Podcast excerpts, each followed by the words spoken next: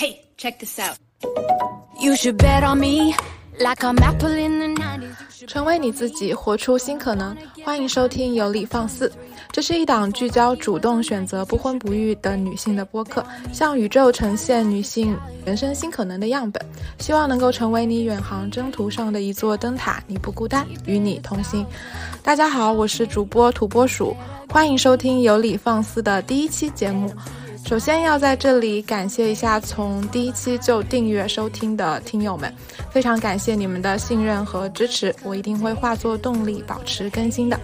那在第零期的节目中，我除了昵称之外，就忘记介绍我的其他信息了，所以在第一期我来补充介绍一下。那我叫土拨鼠，目前呢是研二在读，但是我是之前呃就是辞职了。工作过一段时间，所以目前的年龄是二十七岁。那我并不是要在这边渲染年龄焦虑，而是希望可以提供更全面的，就是不婚不育的女性人生的样本。那在未来，我也会邀请到涵盖各个年龄段、各个工作领域乃至不同性取向的，呃，选择不婚不育的女性，来进行对谈。毕竟，谁说女性只有一种活法？我们的可能性，别人无法想象。好啦，话不多说，我们赶紧请出我邀请到的第一位不婚不育的她，介绍一下自己吧。Hello，Hello，大家好，我是二十二岁就惨当打工人，晚上下班累到睡着的小鱼。你们好。啊，小鱼，欢迎小鱼。小鱼就是我在，嗯，我在小红书上发出招募信息之后，就是第一个特别主动的来联系到我，然后就是很快把他的信息和想法发给我的，就是很优秀的小鱼，很优秀的打工人小鱼同学，嗯，然后今天呃就是对，没事，就真的我差点以为今天连连线不到小鱼了，就是他已经累到睡着。睡了，多睡了，多睡了一个小时，非常非常理解，非常抱歉。好，那 没关系，没关系，也挺真实的，嗯。然后，嗯，我们第一期的主题呢是将结婚生子从人生规划中删除是什么样的体验。嗯，所以呃，虽然我们这个整个节目都是为面向不婚不育的选择的女性，但是我们还是想要来回顾一下，在我们做出这个决定之前的人生是什么样子的。小鱼先来说说看，你在决定不婚之前的人生是一个什么样的一个途径？嗯。在回顾这个历程的时候，就是不可，就是必须要谈及的，就是你决定不婚不育，大概是什么样的一个契机？对我来说，因为我现在年纪也还很小，才二十二岁，我可能决定不婚不育是从十八九岁就开始了。这个时候正好是上大学的时候，就是在上大学之后，嗯，真正获得了手机自由。也就是我能掌控我能接收到的信息的自由，因为在之前我家是对于这方面管控非常严格的，就是你基本上不能够长时间的去使用手机，而且我在初我在上高中之前没有自己的手机，父母会担心所有的一切信息多余的信息会影响到你学习的意志，大概是这样的一个。氛围，所以到了十八岁之后，我终于有了自己的手机，可以自由的上网，掌握自己想要看的东西，就是感受到了一种前所未有的自由。也是在这个时候，我就下有微博嘛，然后也有一些信息平台，然后我也通过日常的浏览，在我我起初只是为了看一些很搞笑的一些很没有质量的内容，结果某一天有几位女权博主。他们的思想就好像是那种，就那个惊天惊天的春雷啊，突然间炸开在了我的眼前。我第一次看到的言论的时候，我当时心里面想的是，这位大姐到底在说什么呀？但是后面，就是通过我自己的身边的一些见识，还有我慢慢认识到这个社会，慢慢的成长，然后再去对应他当时说的这些话，我才认识到。原来，原来还有这样的思想，原来还有这样的理解，原来不只是只有父母那那那样的思想和理论才是真的可以存在在这个世界上的。所以就是从震惊到好奇，然后再慢慢的深入了解，然后就嗯开始决定不婚不育，大概是这样的一个过程。所以你是在十八九岁就做出了这样的决定，是吗？对，因为我记得很清楚，我第一次跟母亲说到婚姻这件事情的时候，我只有十九岁，所以我第一次跟她说，我以后是绝对不会结婚的。我跟她说的是，我在大学，她问我你去了大学有没有就是比较呃喜欢的男生，那个时候我就有点抗拒，我就跟他说，其实我不是太想谈恋爱，然后包括我对婚姻。态度也不是很乐观，我难以想象今后就是跟任何人步入婚姻的那种样子。然后他就说：“你还这么小，你每天就说一些孩子气的话，嗯，你不要每就是不切实际，然后说这些孩子气的话来气我。”然后那个时候我就告诉他，我说我现在才十九岁，没关系的，你你现在不相信我说的话也很正常，可能十年以后你就会正视我现在所说话所说的话，还有我的思想的分量了。我记得非常清楚，我跟妈妈有过这样的谈话。十年以后，也就是还有七年，你就可以向他证明自己了。嗯，对。但是其实后面我们会陆陆续续。慢慢的都都会提到婚恋的话题，但是我现在的感觉就是，随着一年一年的过去，他开始有点慌了。他之前是完全不惊慌的，现在开始有一点点慌了，开始好像要把我说的话当真了。对，我觉得是还是挺开心的，这就是成长的重量吧。结果是挺开心的，我妈开始慌了，我开始开心了，她想开开始要相信你说的话是认真的了，是吗？他把我当成一个真正的成年人来对待了，对对对，我开心的是这一点。哦，对，可能二十二岁被当做成年人这件事情，嗯，确实值得 庆祝一下。嗯，哎，那所以你之前就是十八岁以前，就是也没有对男性有过什么浪漫的想象嘛？就是对浪漫爱也是从来没有过，就是传统父权制中的那种幻想，没有。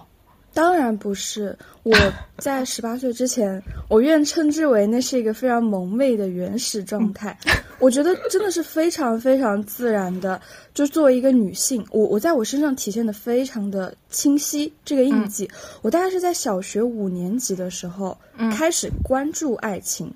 就是我用到了关注这个爱爱情这个概念，是因为我觉得这是一种被强行教育。强行培育出来的习惯，因为在之前我的人生，我最喜欢看的一本书叫《四库全书》。那个时候，我对什么最感兴趣？天哪！我对什么？我对什么成 成成语的收集，还有包括看什么自然演进化论，还有包括就是对于一些，就是对这些东西最感兴趣。我在没有课的时候，那个时候还是一个小学生的小同学，嗯，日常生活中就是会去看这些。就是会为狼王梦而哭泣，就是这样的一个纯真的小什什么梦 什么梦，我甚至都不知道 能不能跟我说。然后狼王梦，嗯，就是就是就是一部名著，然后就因为狼族他们就是就是里面有一个狼族女性，她是这本书的主角，哇，她是女性作为主角，嗯，对，但是她是一个在这本书其实她是一个奉献的母亲的角色，但是我很感动的就是。他作为一只母狼，然后想要去培养一个头狼出来的那种那种决心，就让我觉得非常的感动。那个时候我是这样的一个精神状态，结果大概是到了快升初中的时候，我开始关注到了一个一种呃文学类型，就言情小说。从言情小说开始去关注到了爱情，然后我现在回想过去，我真的是觉得，真的是从言情小说开始，就会去用小说的主角的模板来套用到我们对于爱情的理解，还有对于恋爱的追求上。没错，我在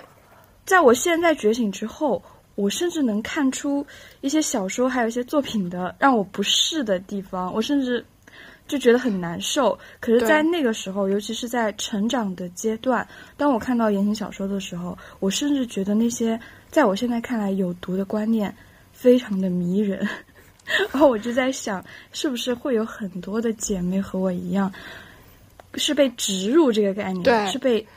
言情小说很像是那种芯片植入一样，强行的在后天植入了对于恋爱、对于爱情的追求向往。它是或许。没有这么这么的美好。但是因为所有的小说、所有的作品、所有的影视作品，它都在告诉你，嗯，你作为一个女生，你的人生追求是成为一个公主，然后等在原地，等待从天而降的王子和爱情来拯救你。所以，这么多的女生才会对爱情如此的执着。我是这么，我是这么想的。所以在十八岁之前，我也基本上是这个状态。对我刚刚听了你说的那些，我就赶紧做笔记。就是我就是感觉，首先你从小就是一个非常热爱阅读和学习的一个女生，所以你小学的时候会读那个其实是是不是老师推荐，或者说你自发感兴趣的书。然后到了初中会去读一些其实言情小说，对于当时的一个人群来说也是比较受欢迎的文学材料。然后到了大学的时候，你获取到了手机，你第一时间也是去。主动的学习和获取那些信息，所以我感觉，呃，就是像你这样热爱阅读和学习的女生，她可能会受到一些父权制的浪传统浪浪漫爱叙述的影响，但是因为你保持了这样的一个学习的，就是状态，就是终身学习的一个一个状态，所以继续的学习和思考是可以突破。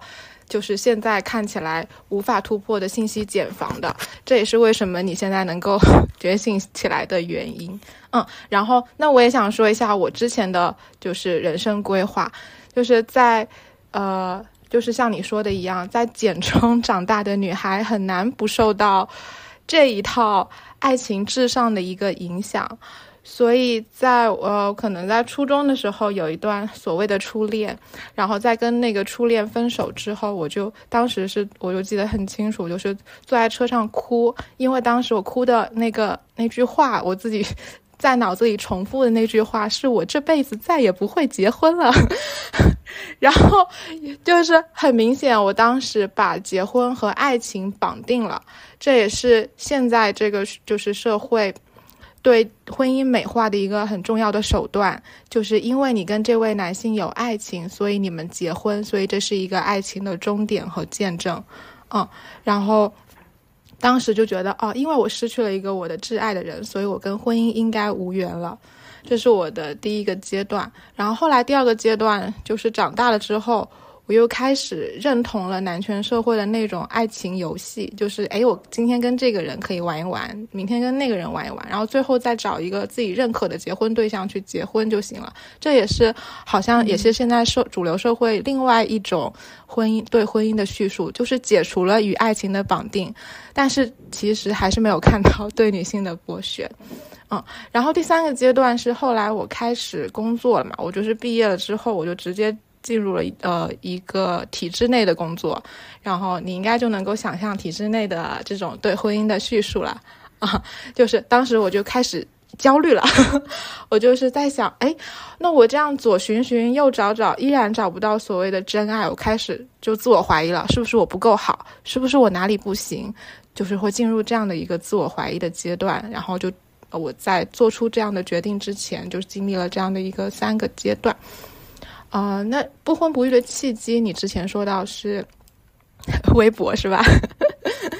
我发现现在特别多人，就是比如说我发笔记，他们攻击我的时候，就是啊，你你应该去微博发言，你你你不要来，就是在这边打拳什么的。嗯，就是你听到这样的攻击，会有什么样的想法吗？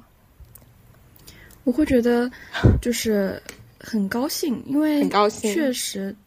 对于。早期的人来说，早期在早期在微博支教的姐妹，她们真的就是救世主，是吧？她们就是冒着天下，就是那种，她们就是我亲眼见证了很多批所谓的女权博主，他们的号炸掉。其中有一位，我现在甚至都记不得她当时的 ID 是什么了，但是她当时每天更新的几百字的文章，我对我到现在都影响非常非常的深。她就是我的救世主。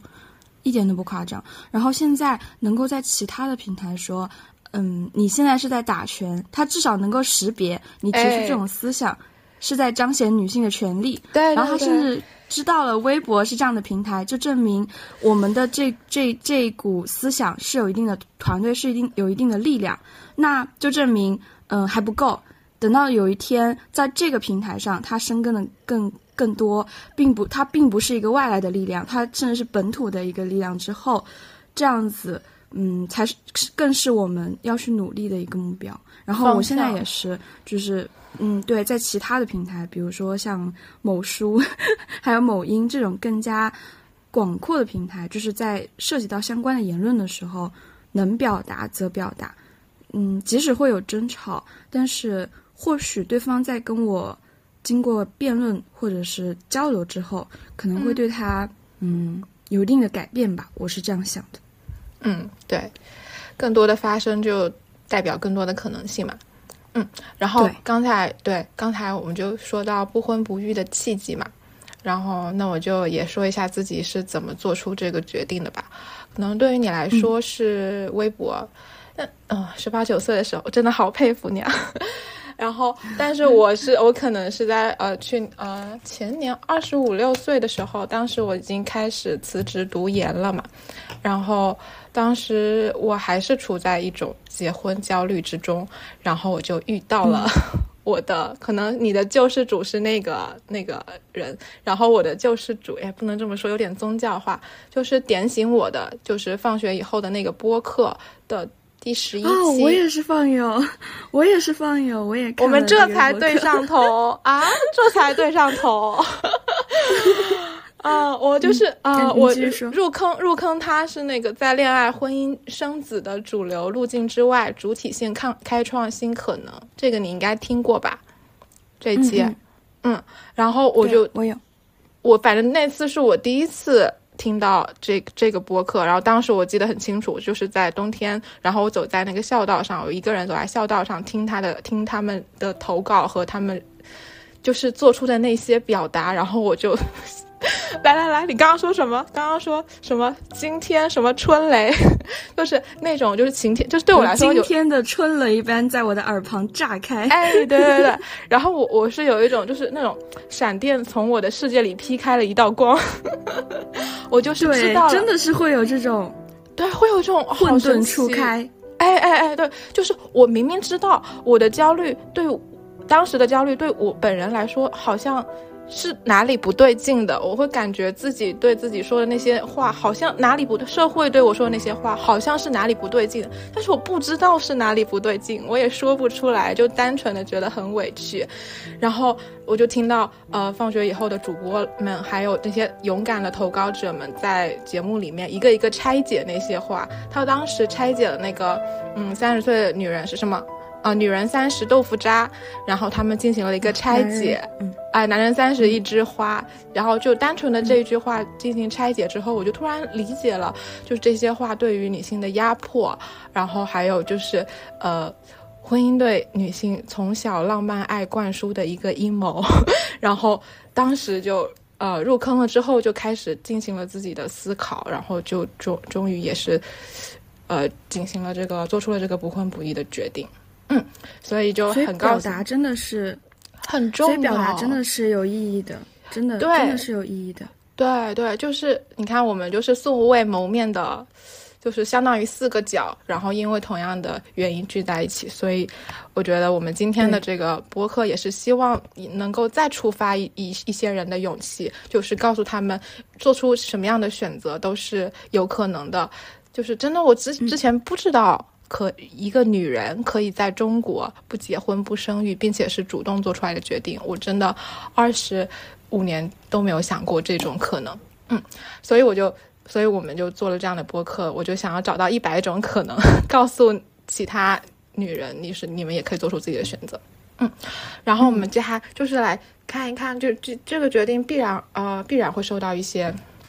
质疑嘛，对吧？那我们就聊一聊，就是底层逻辑。不婚不育的底一些底层逻辑，对于你来说，你不婚不育的具体的理由，能不能展开说一说？嗯，就像你刚才说到的，就是不婚不育，呃，就是婚姻。很多人在过去，很多人对于女性的哄骗是把爱情当做是一个诱饵，就像是在毛驴面前挂着的一个苹果，然后将女性哄骗进入婚姻这个体制当中。然后进入了婚姻体制当中的女人，嗯，等到她发现好像跟她想象中的不一样，但是她付出的沉默成本已经太高了，而且人是会失忆的，就像我们每个人都经历过，我们每个老中人，我们都经历过高考，然后当时高三的我们是如此的辛苦，可是到了很多年之后，我们却又开始怀念那种苦痛，就是因为现在的我们对于过去的我们所经受的苦痛是采取一个蔑视的态度的。我们已经忘记了我们当时有多痛。我觉得这个理理论对送给呃婚进入婚姻，但是之后发现这个和自己想象中不一样，或者是经历了生育苦难的女性，也是同样适用的。嗯，所以才会造成认知上的断代。就是你会发现，你的女性长辈可能会告诉你，哎，其实结婚没什么大不了。但是身为旁观者的你，看着他的婚姻，你觉得这很有问题啊，大姐。对，其实一个重要的原因就是我身边找不出婚姻幸福的例子，尤其是十年以上的婚姻。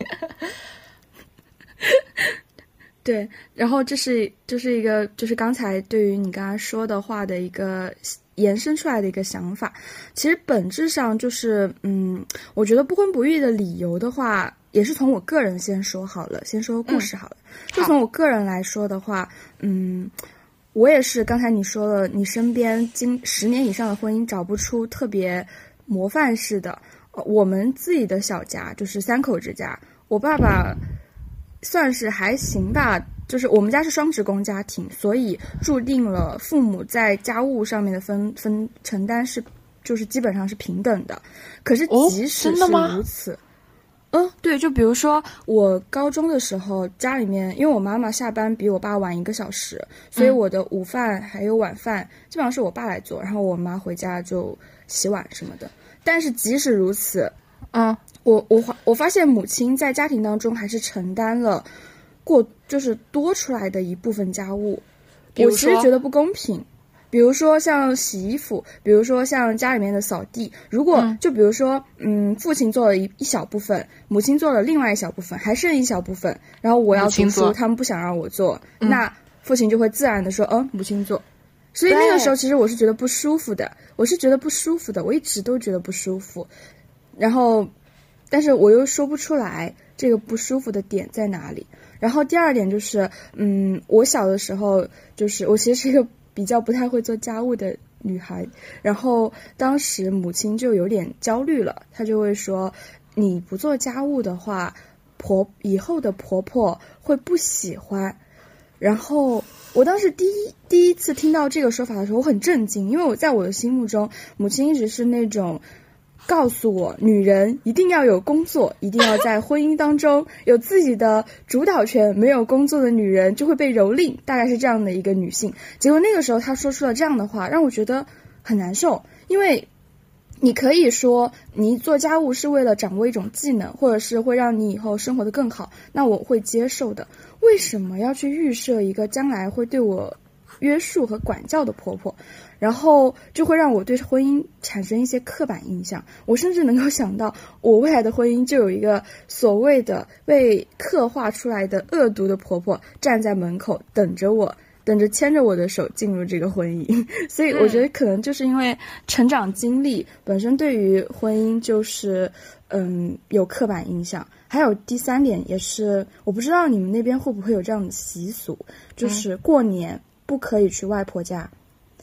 你过年只能去爷爷家，或者是留在自己的小家。但是就我自己家而言，呃，外婆是对我更亲的亲人，和他们在一起就像是在跟家人团聚，而跟奶奶、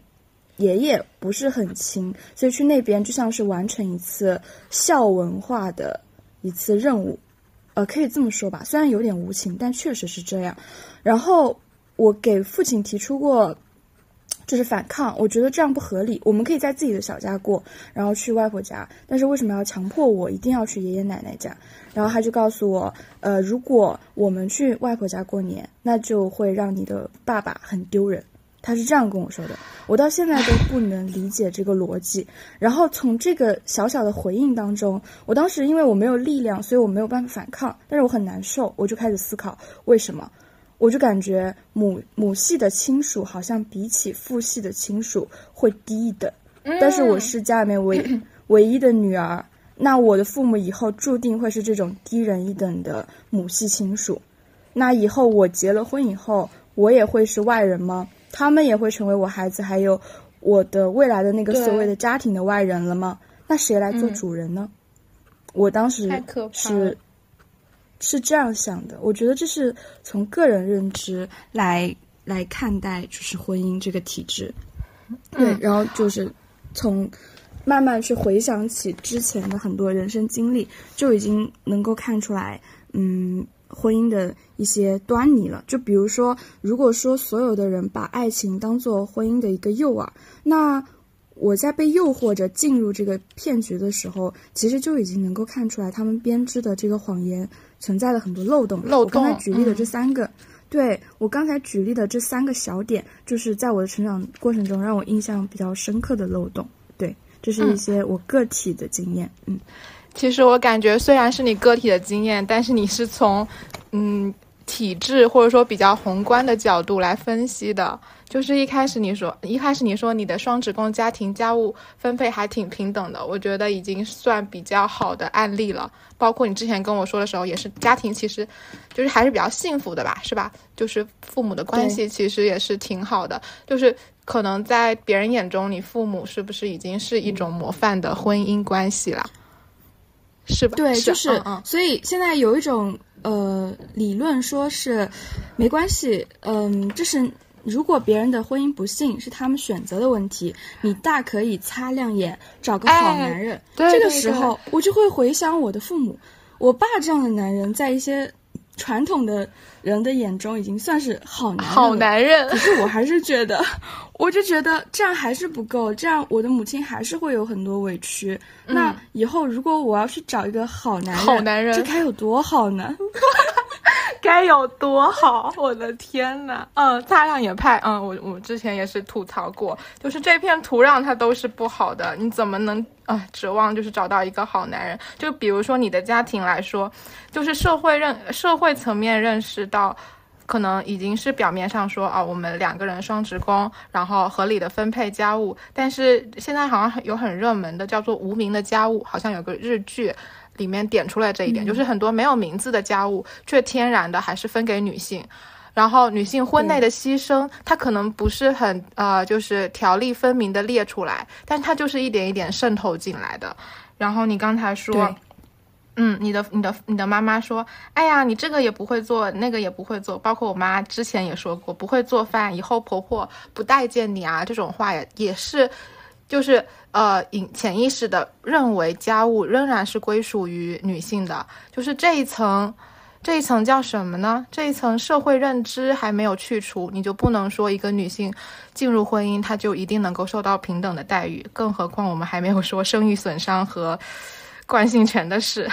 然后还有一点，对我我也很想说这一点。你说，嗯，就是你刚你刚才说到，就是嗯，这种社会认知，我想说，言语的构建真的是非常非常有力量的。如果一个人他生活在这样的。语言环境，首先是我们学的文字，在中文里面已经有太多污名化女性的这样的要素了。那在一个人生活的家庭氛围中，他的空气、他的氧气就已经全部都是在规训给女性设训的这样的一个环境当中。那我相信所有的女性，不仅是我，你刚才也分享了，你也被。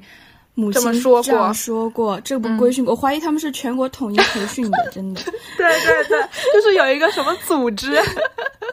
对，全国统一，代代相传，代代相传，你真的很难不被影响到。有的人，比如说是我，我感觉到了不舒服，所以我是消极反抗。嗯，我说你归说归说，反正我不做，不做。然后甚至是会更反抗，就是我现在，我现在不是二十二岁出来。嗯，经济独立，然后自己在外面工作生活了嘛，然后离父母也很远。嗯，我这个时候其实才知道，哦，原来会做饭、会做家务会节省我多少的时间。然后我现在才开始，对，从零开始，真的是从零开始学习。然后这半年也学了很多生活的技能。我那个时候就在想，如果母亲不是以嗯我将来会不会受恶婆婆的虐待。这个不是以这个这个理由来来劝我做家务，而是说你有了更多的技能，你就有更多的可能性来，嗯，你就会生活的更好。这样的理由来劝我的话，我说不定就会提前把这个学习提前很多，然后给我现在节约很多时间，然后让我不至于在下班已经很累了，还要按照那个小红书什么最好吃的菜一个一个的加调料，然后最后端出来一锅不知道是什么东西的东西，含泪吃完。你今天晚上吃了什么？突然想好奇，我今天晚上。果然归宿还是外卖。最近工作太忙了，所以都是点外卖。对，你说的这个就是，比如说啊，有些稳定的工作，有的人说你你做这个工作好找对象，和我就是愿意从事这个工作，就是两种心态嗯，主动心态和那种对依附的心态，那不一样。嗯，所以幸亏就像很多姐妹，嗯，你说很多姐妹，姐妹她们其实。嗯，我真的觉得现在的女孩她们会做家务，或者是她们的性格很温和，其实这是一种非常好的品质。我们可以说，嗯，她心灵手巧，她非常的呃情绪稳定，我们可以这样去夸她。可是很多人他们在夸他们的时候就会说啊，你真适合结婚，你还有两个字，你真笑什么？贤惠。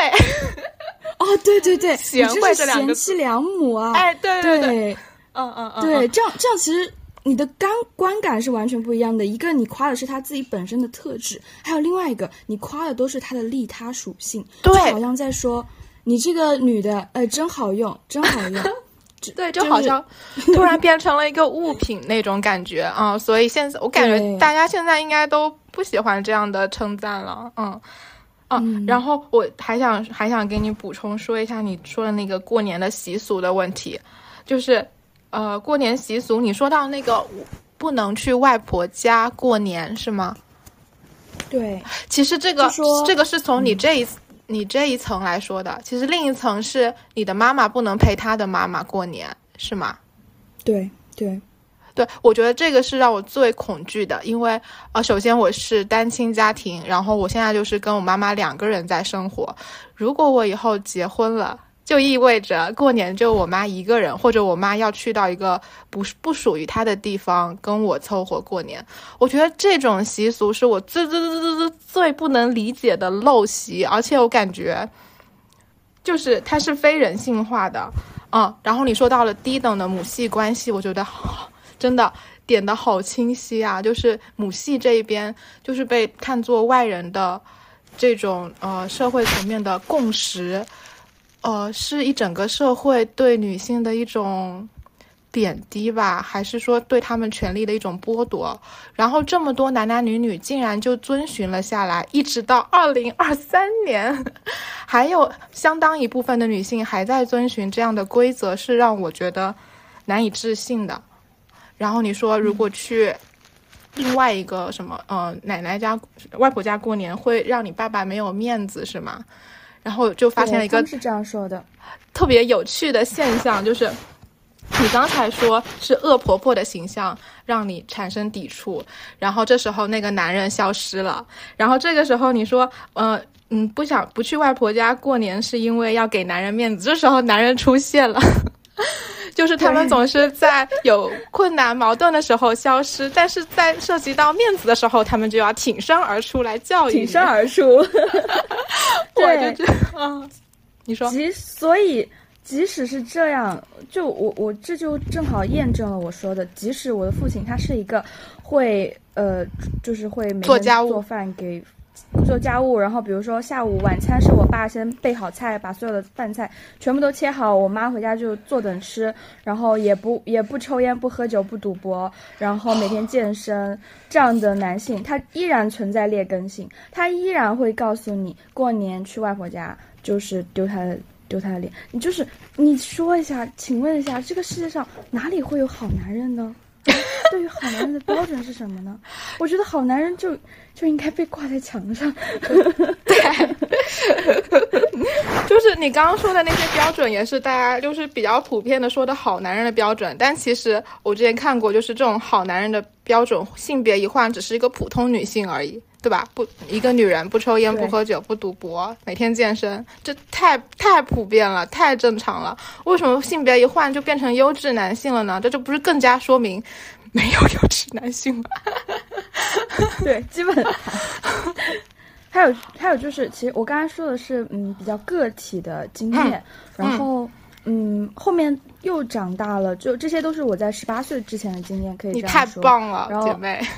然对，然后之后我不是慢慢长大了吗？慢慢长大了，然后接触到了更多的思想之后，嗯，我也确实会接触到更多比较宏观的一些理念，还有一些分享。然后这些想法有一些是我关注的博主他们提出的，然后我把它吸收了，然后作为我自己的一些看法。然后有一些是我也是结合自己的经历，嗯，有的一些想法，就是不婚不育的理由。我觉得第一个就是，嗯。婚姻本质是一种经济关系，就是如果去读婚姻法的话，其实我到现在都还没有通读婚姻法，但是去看婚姻法其中的一些条例的话，你会发现它保护的其实是在经济关系当中比较强势的那一方，然后对于经济关系比较弱势的一方，比如说我们说的家庭主妇。嗯，它的保护措施包括像我们看到的一些血淋淋的案例，嗯，就是一些家庭主妇，他们每能在离婚之后能够分到的赔偿款都是非常非常有限的，尤其是在物价飞涨的今天，真的就是非常非常有限的。你撕扯了这么多，可能就一万多，可能连一万都不到，就是这样子的。然后，嗯，你在这种这种这种体制下，这个体制它就明确告诉你了，我们只保护强者。我们只保护强者，可是，在我们现在的社会下，谁是强者呢？谁是经济上的强者呢？对，就我自己而言，在我过去的就是去年二二年，我开始找工作了。然后在找工作的这个过程当中，我去参加春招，然后我真的是面临了很多赤裸裸的性别歧视。有很多工作，他直接就是在招聘的条件上，哪怕他是个文员，他都要说仅男性优先。我就是不明白为什么男性当文员比女性当文员优越到哪里？嗯，然后甚至是，即使是同一份工作，男性的嗯薪水也会比女性高。然后你我们进入到找到了一份工作，进入到公司，然后你会发现领导层中中层，我现在我的 leader，我的 mentor，他们全部都是男性，然后底层的话就是我们这些小新人，女生居多。是大概是这样的一个结构，所以你从自己的这样的一个经历，你就能够知道，它婚姻法其实本质上保护的就是男性的利益。因为不得不说，在现在的这样一个社会体制下，男性在经济上是强于女性的。这个不是女性的问题，这是千百年来结构性的，对对结构性的男性就是被社会托举着往上走的。你不是说一个女性她个人弱还是个人强，而是说她没有这样的一个土壤，她是孤军奋战的，所以我们看到女性领导才会如此的少。然后，嗯，那在走入这样的一个，你去玩蹦极，你会先去了解规则，你会去知道自己身上的绳索牢不牢靠。那你进入婚姻，你在了解了这套规则，你会发现这套规则对你来说并不是有利的。你难道不应该采取审慎的态度吗？这个是再自然不过的事情了。对，所以我不我我不明白，在看了婚姻法和一些血淋淋的案例之后，嗯，还对婚姻抱有很多不切实际的想象，比如说呃出轨，因为在言情小说里面写的是出轨是判那个净身出户，但是根本就不是。你即使是录到了呃你。比如说你的丈夫他出轨的一些呃情形、一些影像，你还要担心会侵犯到他的肖像权，对你必须是拿到在你的房间室内的一些呃影像，而且必须是非常非常具体的。你想想这个有多难？如果你把这样的精力放到提升自己的工作上，你早就成功了，姐妹。就是对对对对，包括呃这个。好像不是说还要有同居几年之后才能判定是什么呃感情破裂嘛？嗯，对，对，分居多少？好像是两年还是两年？两年啊。嗯，反正我妈妈当年离婚是要提前分居两年，嗯，所以用的时间也是挺长的。然后你说到出轨这个，我就想到那句经典名言，就是一夫一妻制是 姐妹话筒给你，一夫一妻制是保证每个男人对哎都有自己的都会有一个平奴隶的那平等或者会会有一个奴隶的这样的存在体制，而且。对，而且保护的是底层的男性。对，因为因为我就是反过来想一想，一夫一妻制为什么就是也是进就是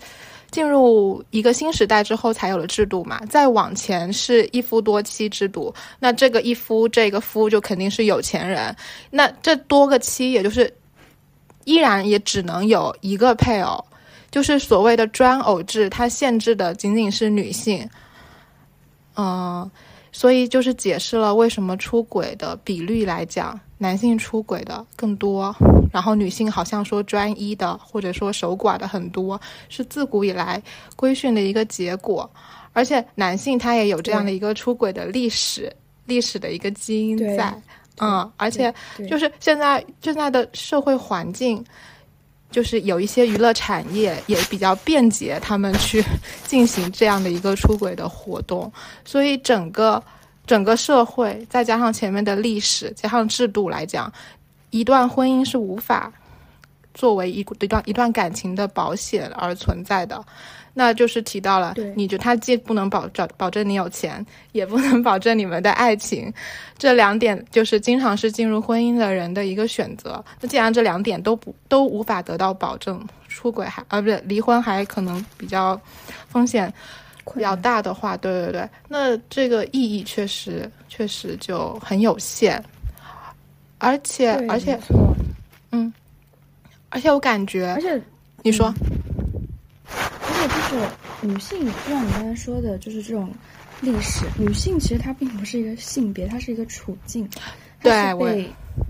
上千年的剥削慢慢形成的。所以很多人说女性更加专一，女性更加感性，女性更加 对恋爱更加的忠贞。No No No，是这样吗？嗯嗯嗯，我就觉得我们都是人类，人类会因为性别，比如说一个婴儿。女性的婴儿和男性的婴儿生下来就会被植入一种叫做感性和专一的 这种基因。美丽新想不是美丽新世界，突然想到，对啊，对啊，美丽新世界，我我我就我就植入好基因，嗯，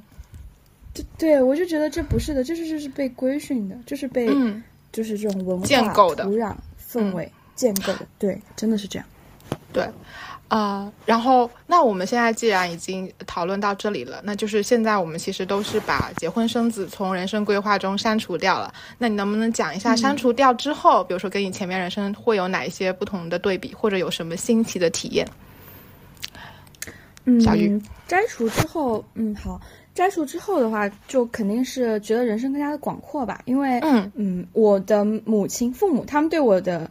人生有一个非常明确的规划，他们真的很搞笑，你知道吗？就是在我读书的时候，即使是上大学，他们都告诫我不要谈恋爱，不要去 呃谈恋爱。你现在还是一个学生，你的精力是要放在学习上的，你不要谈恋爱。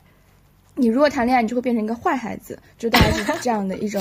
一种教育。嗯，呃，当然，我不谈恋爱的原因不是因为 想要去那个啥，我不谈恋爱的原因是多方面的。好的，好的，好的。最后，我们我们的经验，我我的这个选择和他们的期望符合，所以他们就越发的坚信我真是一个很棒的好孩子。然后，在我决定从校园踏出，然后走出，特别是在这一年，然后我变成了一个完成了一个身份上的转变，我会发现今年我过年回老家。他们开始催了，你知道吗？好快啊！开始催我谈恋爱，因为我没有学生这层保护罩了，我不是这个学生的这个身份了，我变成一个社会人了。那对于他们来说，我现在是一个待嫁未婚人，对，就是这样的一个形象。所以他们就会说：“哎，你现在可以开始准备了哟，你可以开始，你现在可以开始谈恋爱了哟，你可以，你可以去选择一个丈夫候选人了哟。”大概就是有一种。我我们现在授予你这项谈恋爱的权利了，你可以放心的去使用了。恋爱在这个时候突然间不再是禁果了，它变成了一项可以在家族群、可以在家族的聚会当中大大方方的拿出来谈的东西了。我觉得这个转变实在是太惊人了，嗯，好割裂的感觉，非常非常非常的割裂。但是我。自从就是我决定不婚不育之后，我就是没有给自己的人生设置这个节点。就比如说，二十二岁开始恋爱，二十五岁谈婚恋嫁，二十七岁生子，就是没有这样的人生节点。所以我的人生没有那么赶。呃，我依然觉得我还是个宝宝，即使我现在已经。呃，虽然在你面前说好，你是，你是，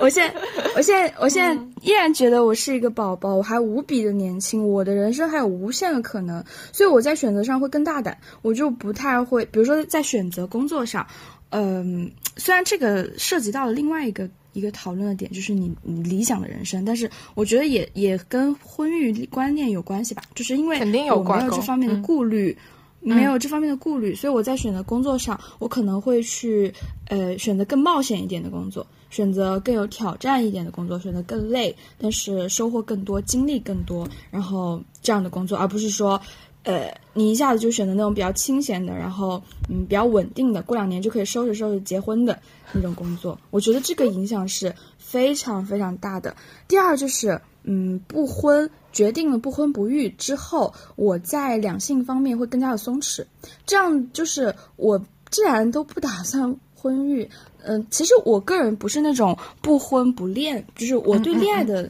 态度其实是比较怎么说，比较宽容、比较松弛的吧。我没有是那种一定要严格的拒绝所有的呃两性关系、所有的恋爱。我我之前看过上野千鹤子的。呃，老师的书，他有一句话就是，其实我一直认为上野千鹤子老师作为一个女权主义的这种，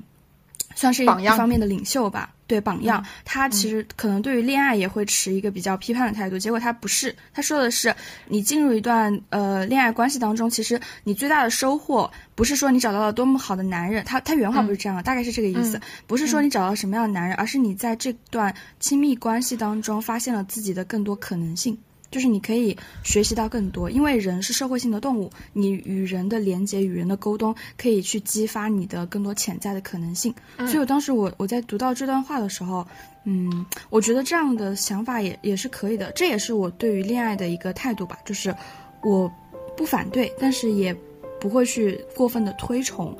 我没有渴望恋爱的基因或者是焦虑，嗯。所以，最在两性关系方面会更加从容吧。就比如说，呃，我没有说，在二十二岁的年龄是我人生最美的年龄，我一定要瘦到多少多少斤，我一定要多么多么的漂亮。这样的话，在最顶峰的年龄，以最好的状态迎接一个最最擦亮眼的最好的男人，就是我会觉得更加松弛一些。就是我不欠社会的美貌，我也不欠。男人的美貌，我不需要到了多少岁就要学会化妆，或者是减肥减到多少斤去取悦别人，让自己进入到一段甜甜的恋爱当中。然后，嗯，对于亲密关系也更加的不功利，就是我不是一定要抱着和你白头偕老的这样的目标选择你的，嗯，因为我知道人是最大的不确定性，我们的很多承诺可能只为当下而负责，嗯，当下的这个瞬间，我觉得，嗯。我是爱的，那就够了。然后去体验关系是为了发现自己的不同面相，所以会更加的不功利吧。我是这样去想的，嗯，这是我的两个感受。好，那你刚你刚才讲到那个不婚不育，但是还是保持恋爱的开放性，其实我觉得这个是把恋爱这件事情还原到了它本来的样子。他本来就不应该被婚姻这样束缚着，这样子两个人就是有有用一种比较原始啊、非功利的状态来进行接触和就是相处，我觉得反而是一个比较原始的，就是亲密关系的形态。嗯，所以我是绝对支持小鱼在未来，呃，感受不同的这样亲密关系的感觉。嗯，好，好，哎，然后那那我也来说一下，就是决定不婚不育之后有哪些新奇的体验。嗯。然后，嗯，好。第一点，第一点可能也是自己找回了自己的主体性，就是呃，在前前面一段时间里，我不是也会就是进行大量的约会，然后可能期望去找到另外一个另外一半，所谓的另外一半，就是在跟其他异性约会的时候，我就是很自然的把自己放在客体的地位。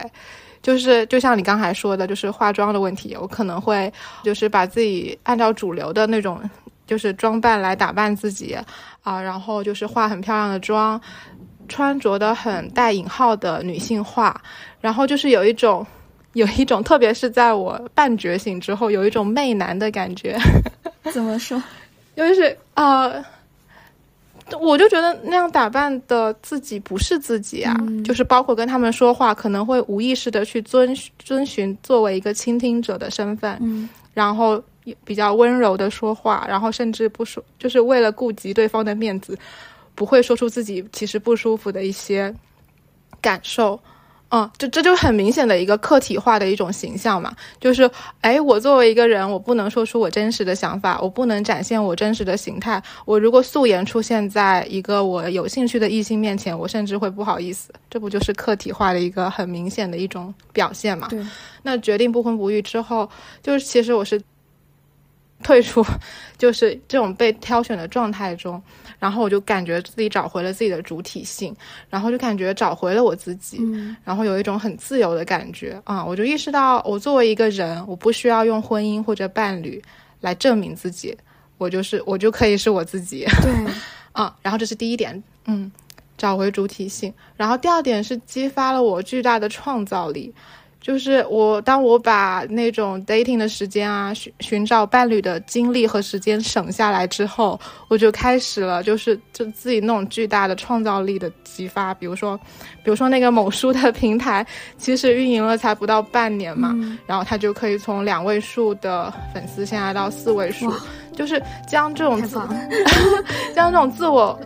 我自己以前不会想到自己会是这样子的啊，就是当把这种自我怀疑的焦虑剔除出我的人生，就是我不再怀疑自己是不是不够好，而是完全接纳了自己之后，我的创造力就突然被激发了。嗯，然后最后一点就是找回人生更多的可能性，就像你刚才说的，你的人生变得更广阔了，你会选择更难的但是不稳定的工作。我这点跟你太有共鸣了，就是因为我上一份工作就是所谓的适合结婚的那种工作，嗯，然后我们当时家人的评价也是，你不用担心找不到对象啦，这个你这个工作最好找对象，嗯，然后我就是这样子，就是做出这个决定之后，我就。不会考虑育儿的需求，然后去找稳定的工作。我现在可能也是在一年半会毕业嘛，然后我就会希望，嗯，就是跟原来的人生轨道完全不一样，然后我不会有年龄焦虑，买房子的时候不用考虑贵贵的学区房，然然后对，也会想说，哎，那那我未来也可以再去尝试一些自己没有尝试的东西，反正现在好像。我的未来没有任何阻碍了，我想干嘛就干嘛的那种感觉。对，嗯，我很好奇，就是你当时决定从那个比较稳定的，然后比较体制内的工作跳出来的契机是什么？嗯，对我觉得很好奇。当时。当时跟就是这个意识觉醒没有一毛钱关系，但是好就像 嗯每每个每个人好像可能都有一种冥冥之中的缘分。我当时是觉得自己可以做得更好，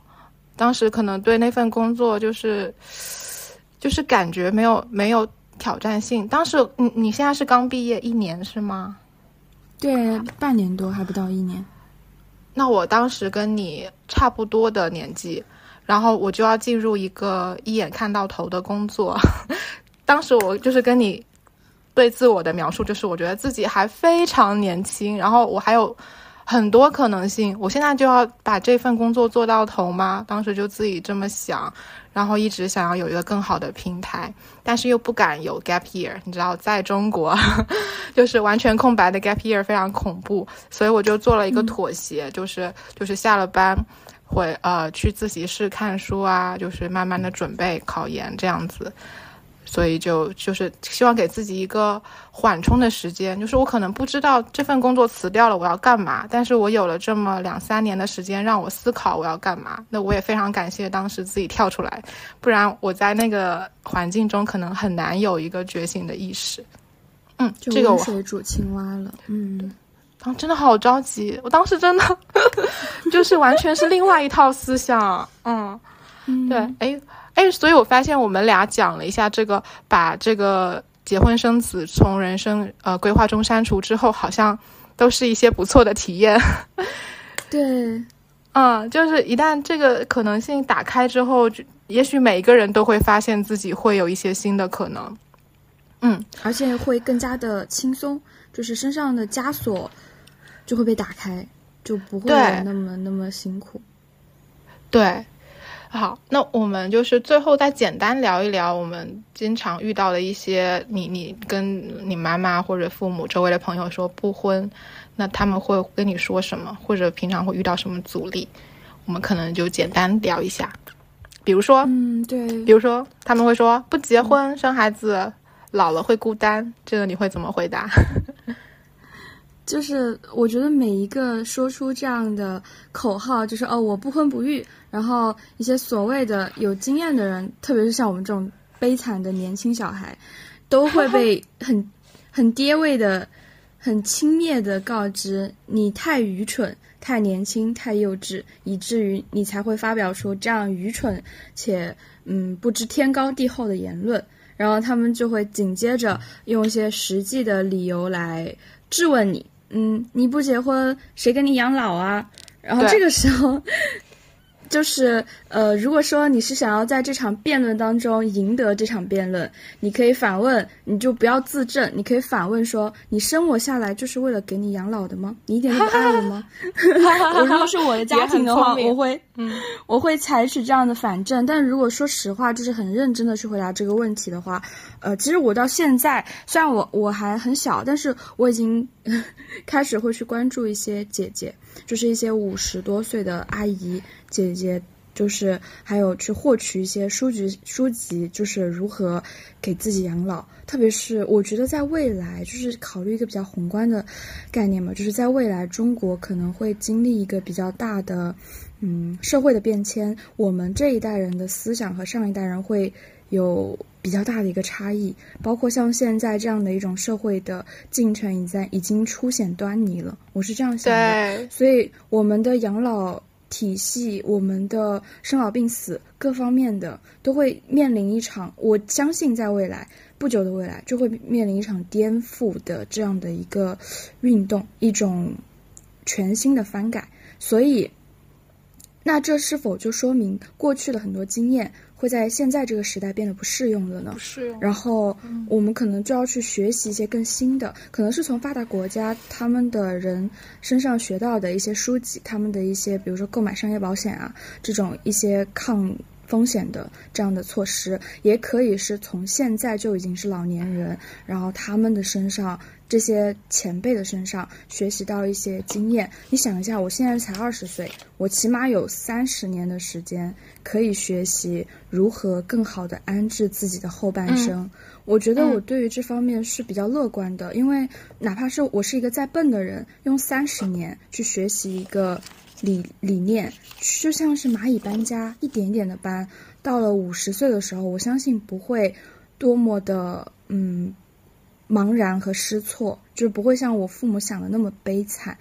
还有就是，嗯，如果你决定了不婚不育，你下了这个决心之后，它一定是会在你的日常当中有很多嗯反刍，就是很多的修，就是对你的日常都会有影响。你从现在就要开始学会，我是没有所谓的像那种小说里面的依靠的，我是不需要被男人拯救的，所以我我从现在就要开始学会独立。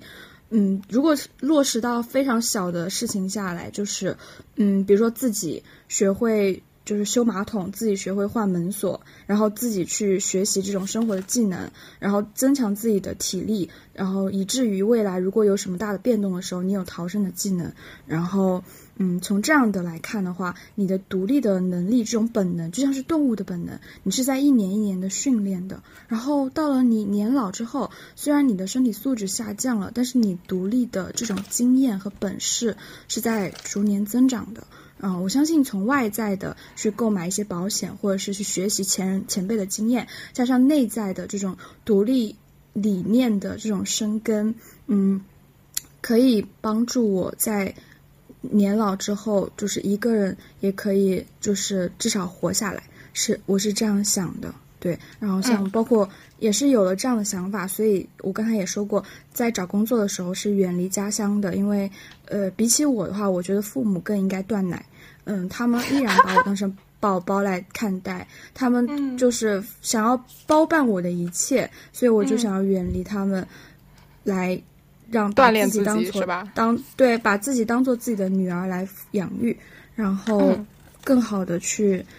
体会我未来的几十年会真正过的一个人的人生，我是这样想的。嗯，好，就是我感觉你说的，就是今天说了这么多，就是你从一开始感到难受，但是不知道为什么触发了自己的思考，然后后来接触了微博之后，又会进一步的去学习，然后继续思考，然后包括现在做出决定之后，会在养老方面进行进一步的学习，所以我感觉你真的是一个。很热爱思考和学习的女生，嗯，然后你刚刚说的养老的那个学习方面的榜样，我觉得上野就依然是我觉得非常高产的一名，呃，学者，他就是，嗯。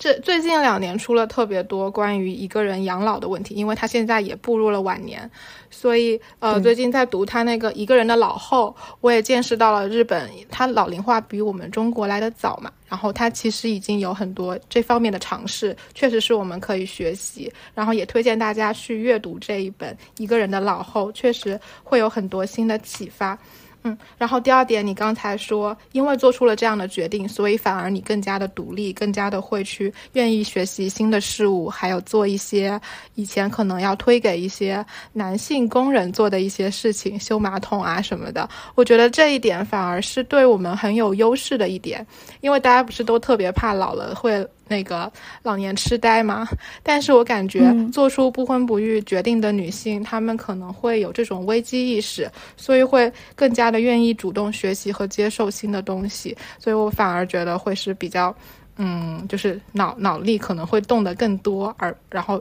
依附心理，就是依附儿女啊，依附他人的心理反而会比较弱，然后的一种就是人生态度吧。所以我觉得。嗯，也不是一件坏事，而且这个新的新的时代，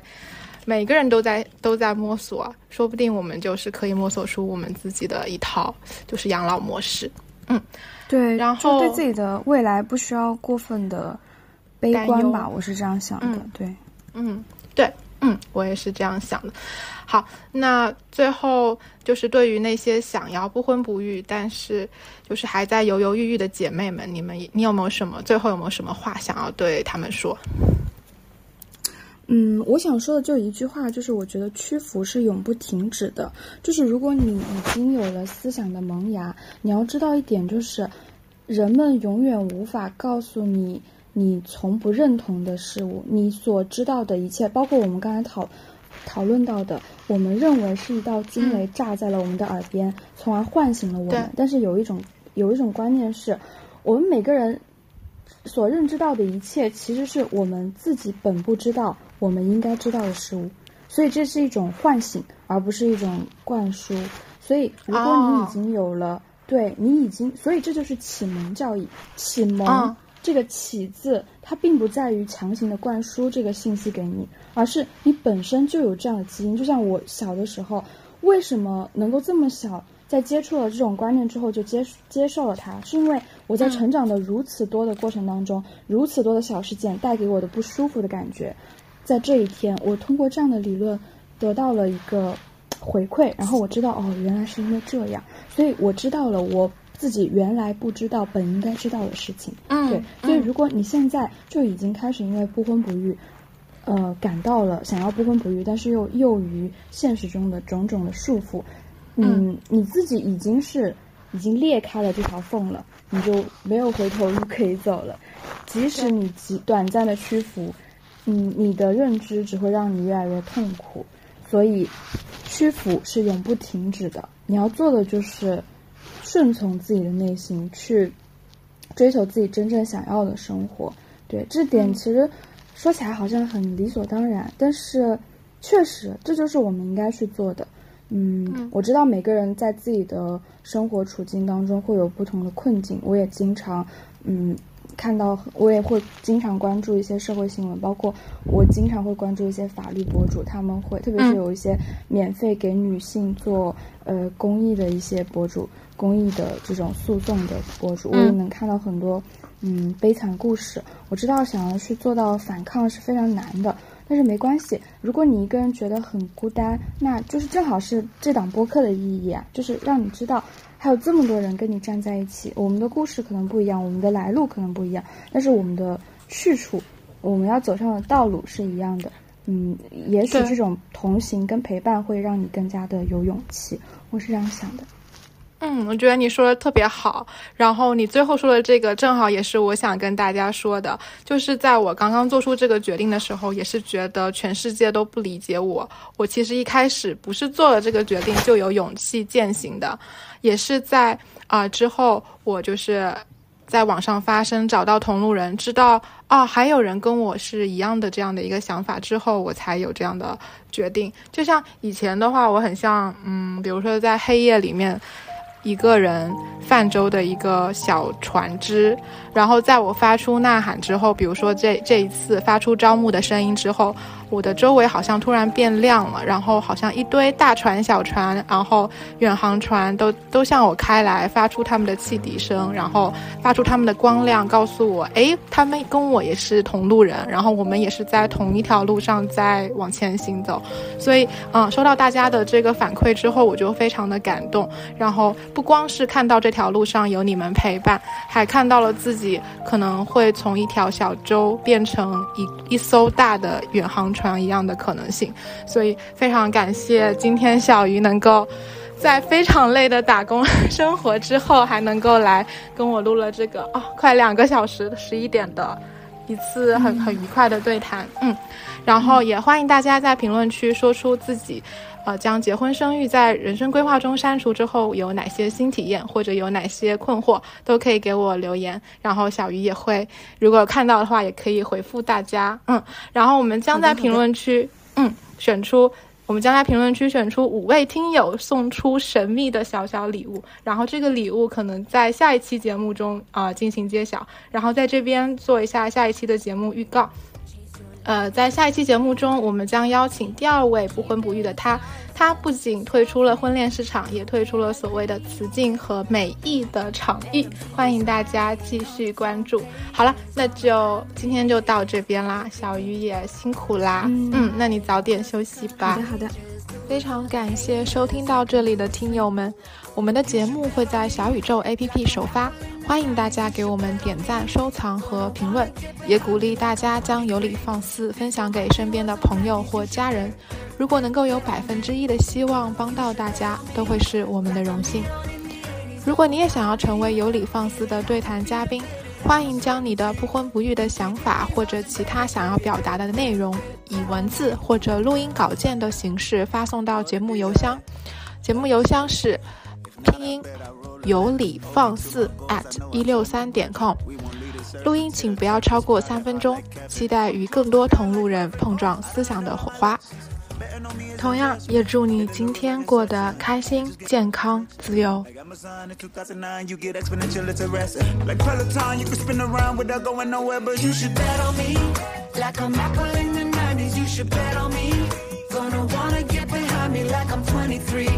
Before Mikey was on Nikes, you should bet.